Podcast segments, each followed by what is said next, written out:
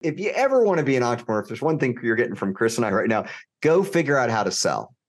Because there is right. no skill that you will use more. And I'll hear, well, oh, about leadership. Guess what? If you can't sell, you ain't going to be a leader because you ain't going to recruit anybody to work for you. I'm excited about today's interview. I have somebody who's exited two companies in the last 18 months for nine figures. Yeah, that's nine figures. Probably a lot more than you're doing, maybe even more than you're thinking. He's the founder of Solgen Power, Pure Light Power. He's the founder of the Founder Podcast. I have Chris Lee with me here today. Chris, it's great to have you on the podcast. Great to be here. Appreciate it. All right. So, you know, the it, it's a hard lift to exit anything, you know, above seven figures. Heck, I'd say it's you know, for a lot of people, it's hard to exit a seven figure. Yeah, it, it's hard. I think it's just hard to exit a business in general. Exactly. Yes. I was going to say. So you've you know you, you you've married two beauty queens according to this uh, bio I just gave you. So what what do you think? I'm going to get into why you were an entrepreneur and all that. But when I introduce anybody who's exited, because we do, it is hard to exit it's hard. Now, I will say some businesses have high valuations right now, and I think it's going to come to bite some buyers in the rear ends. But I'm not going to go down that rabbit. I'm not going to go down that rabbit hole right now. So, what do you think this the secret was to your two exits? The, the type of business you had, or or was it you you know? There's a lot of reasons why people want to buy a company. What do you think the strength was, and because you sold it pretty, you know, pretty good, good money, and two of them, you know, within 18 months. Yeah, I, I mean, I, I, think two things. Uh, yeah. One is building an extraordinary uh, culture. Right, for us, culture was everything. It was by design from the very be- from the very beginning. We were building this thing to be able to sell as well. Just good, clean business, clean books, clean operations, and then uh, and then a uh, an incredible sales force, right? And so building building a, a, sales force that was unique, that had unique marketing strategies that uh, really couldn't be replicated. And and so uh, you know those those were probably the the two most important things in building something for exit. Yeah, I think what you said in the very was the key, uh, and I've I've used that phrase before in in one of my books. You you you start a business knowing you're going to sell it, even if you never think you're going to sell it. But you start it from day one doing the right paperwork, you know, having the right books, clean books, showing the money trail, showing assets, showing sales. I mean, eh, you know, somebody should be able to look at what you've got in a fairly fast amount of time and know whether it's real or fake. Yeah, ex- exactly. And so, you know, and, and, there's so much that goes into that, right? Holding, uh, you know, having regular audits, having, uh, you know, good, clean SOPs that are documented that you can be like, hey, this is exactly how the company functions, you know, and, and, uh, and to your point, you don't necessarily have to sell just doing that is good business that allows you to eventually sell. Yeah, I've, I've said if you did two things when you started a business, you you you'd build a better business. Number one is you build it to sell. That means you're going to have clean operations, paper trail on everything. Um, second is build it like you would franchise it. That'll force you to put systems in place so that it can operate beyond your control. In other words, so you, it, it, makes it selling it easy because it's designed, it's got systems in place, it's got training in place, and it can. Tr- it's so much easier to transfer that business to a new owner. Absolutely, absolutely. So you, you what do you, what do you do when you exit two businesses for nine figures? Um, you know, you're a pretty young guy. What's next? that that's a great question. I, I, went through a little bit of identity crisis uh, at the beginning because it's like, hey, this is what I've always wanted to do. I've always wanted to spend more time with my family. I have five kids, right? Me and my wife, and uh, and so, but you can only spend so much time with your kids, right? The, it, that the void of thank 50, you for saying that hours. because I, I apologize because I have to say that. Listen, my kids adore the ground I walk on, but not 24 hours of me. Yeah. Yep. And, and, yeah, so I mean, you got 60, 70 hours that you got to fill this void with.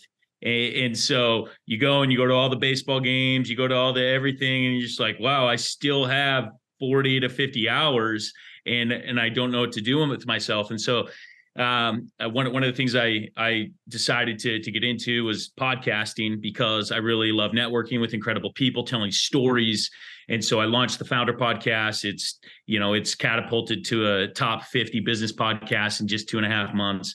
So I really enjoyed that, and and really the next thing for me is I realized I want to grind, I want to continue to do things, but I want to build it around a lifestyle that allows me to be at all the sports games, allows me to be at all the kids activities, and so really the next thing for me is I'm investing and consulting in businesses and, uh, and helping helping guys that are stuck in that seven eight figure mark catapult to that that nine ten figure type uh type exit. Yeah, no, I mean, it, it, you know, when you've done it, obviously, you know, I always say if you want to learn how to do something, find somebody who already did it. I yep. can't can't make it any more simple, you know. If you, that that that is the roadmap. Yeah, I mean, the one thing I throw out there to you, you know, obviously, somebody's raised children and we we did, you know did a good job with that. And, and i always say i never missed anything. The only thing i ever missed was a piano recital and i did it on purpose bailey on purpose.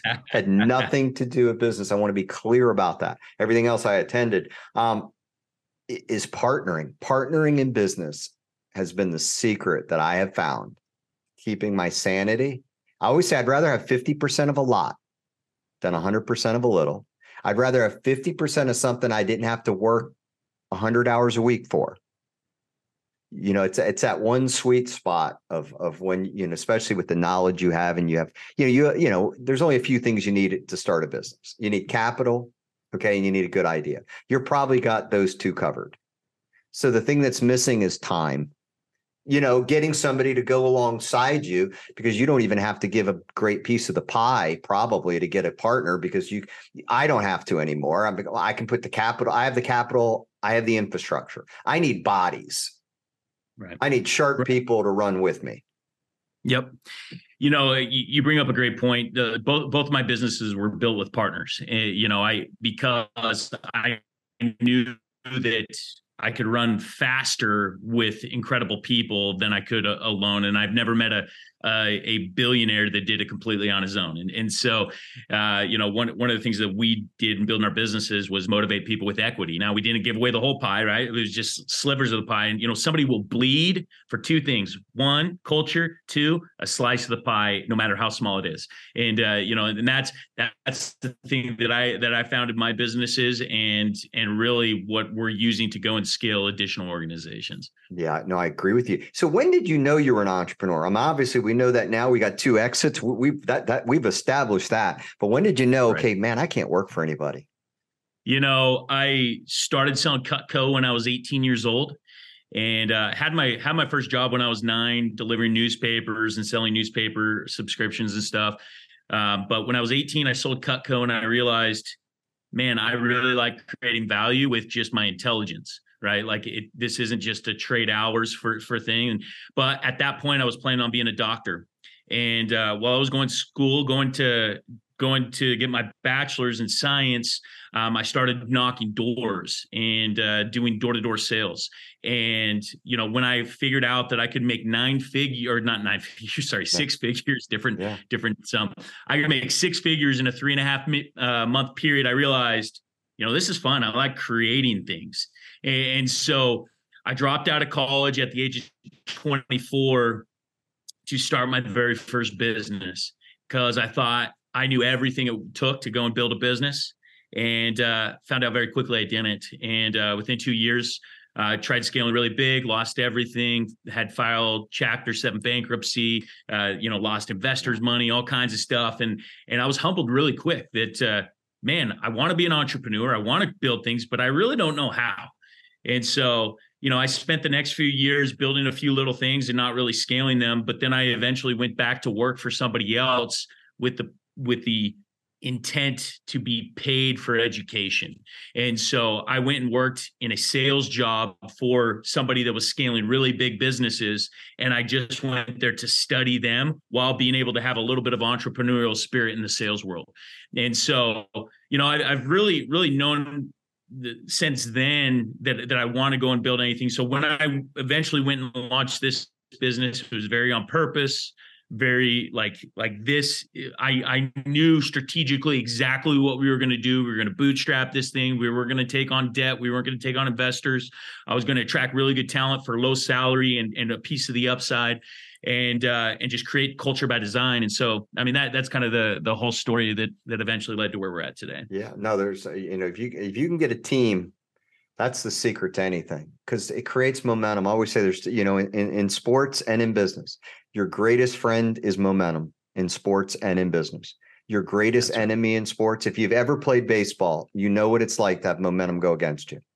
and when it does, you can't you can't stop it. If you've been in business, you you know the same thing. It's funny you talk about Cutco knives. I joke about this, but um, I actually sold Cutco's too. actually out of the Northeast region. It was Vector Marketing at the time, and I'd set the record yep. for the most thousand dollar weeks in the history of the company.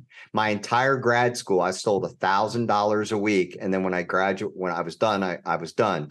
And the way I did it is I, I hit the 50% really fast, like in like six weeks. And then I hired high school kids to sell under me. And this is the funny thing about it is one of those ends up, he's, a, he's a, actually was a prosecutor uh, in the, uh, a, a, uh, which we call it, a federal prosecutor.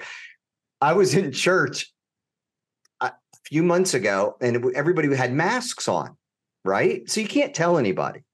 I turn around, you know, just to kind of do the high thing, you know, they do it in different. And he reaches over, this person reaches over and gives me a hug and whispers in my ear, It's Grayson. That's a name that you don't forget. Grayson's kind of, you know, not, not. And I'm like, that was one of the guys who sold knives for me. That's awesome. And I That's took awesome. him and his wife to dinner last Thursday night. And we were talking about Cutco knives. That's kind of like where he's like, man, he goes, you, you know, he goes, man, you just had us so on. We were so fired up, man. You said you had your whole group of us selling those knives. And I'm like, because I, once I hit 50%, I never sold another knife. I, that's where I learned partnering. I'm like, okay, wait, I give them 25%. I make 25% to do that's- nothing but write up the orders. I, on Monday, I'd write up the orders at my house, bring them to the meeting, you know, and they, oh, Sean hit 1600 again this week. You know, he sold blah, blah, blah. You know, he sold the, the, the, you know, all the different sets they had. The galley, there you go. The galley was like the $395. I still remember this is 30 years from now. That's 30 oh, years yeah. later. And I took him to dinner last Thursday night. So I, uh, it's just awesome. a funny story because I still have Cutco knives upstairs. That you will learn how to sell, though. That's a fact. You go eh, do two things: sell Cutco knives or go sell Bibles. I always say either one of them will teach you. They're so like, cool. yeah, you know, go go, you know, because I used to have roommates, you know, that would go go sell Bibles, and they would just drop them off in like Ishbuck, to Tennessee, with like six boxes, and we'll pick you up in eight weeks. yeah, no, nothing will uh, uh, get you get you prepared for life more than that. yeah, man. If you can sell, if you can, uh, it's just gonna. If you ever want to be an entrepreneur, if there's one thing you're getting from Chris and I right now, go figure out how to sell. Because there is right. no skill that you will use more. And I'll hear, well, oh, about leadership. Guess what? If you can't sell, you ain't gonna be a leader because you ain't gonna recruit anybody to work for you. So, what do you see as kind of like your next, you know, business thing? so i'm i'm very much a strategist and i can identify you know issues and potential within businesses and so uh, really the the next step for me is is partnering with businesses that are that are at a plateau that have been around for a while haven't experienced a lot of growth. Maybe they're just been steady and coming in and giving them a new fresh of eyes uh, how to market and sell and and scale at a, and attract good talent. So so uh, yeah, that's that's the that's the next step. I, I, I have a have a business called Eros Financial in which we we come in and we and we partner with businesses and and uh, I bring in my management team that's worked with me over at SolGen and whatnot and and we consult and we help and we help scale. Yeah, so, no, and people need to do that. I always say insanity is is doing the same thing over and over, expecting a different result. Very often, you're missing something, and, and the reason why you know that is because you're not growing and to continue that. And there are times when you got to give up. A, again, I said I'd rather have 50% of something growing than 100% of something dying. Absolutely. So, there you go. So Chris, how can my, you know, my audience, you know, how can they connect with you and and you know, if they have a business that's maybe not doing what they would like it to do, but you know, take it to the next level? Yeah, so I'm on all social media platforms at Chris Lee QB, like quarterback. Um, that's that's my uh, my handle on Instagram and everything. And then of course my podcast, the Founder Podcast. It's on uh, all all major channels, uh, you know, Apple or whatnot but yeah, so we uh, one of the things that we've been focusing on, we've been hosting masterminds of business owners. Um, this is really just to create deal flow, get people in the door, um, and and be able to help identify uh, issues. And so, yeah, uh, you know, we we hold different events, we hold different masterminds. If anybody would like to come and attend one, that's that's really uh, the the best place to really interact with me. All righty, Chris, thank you.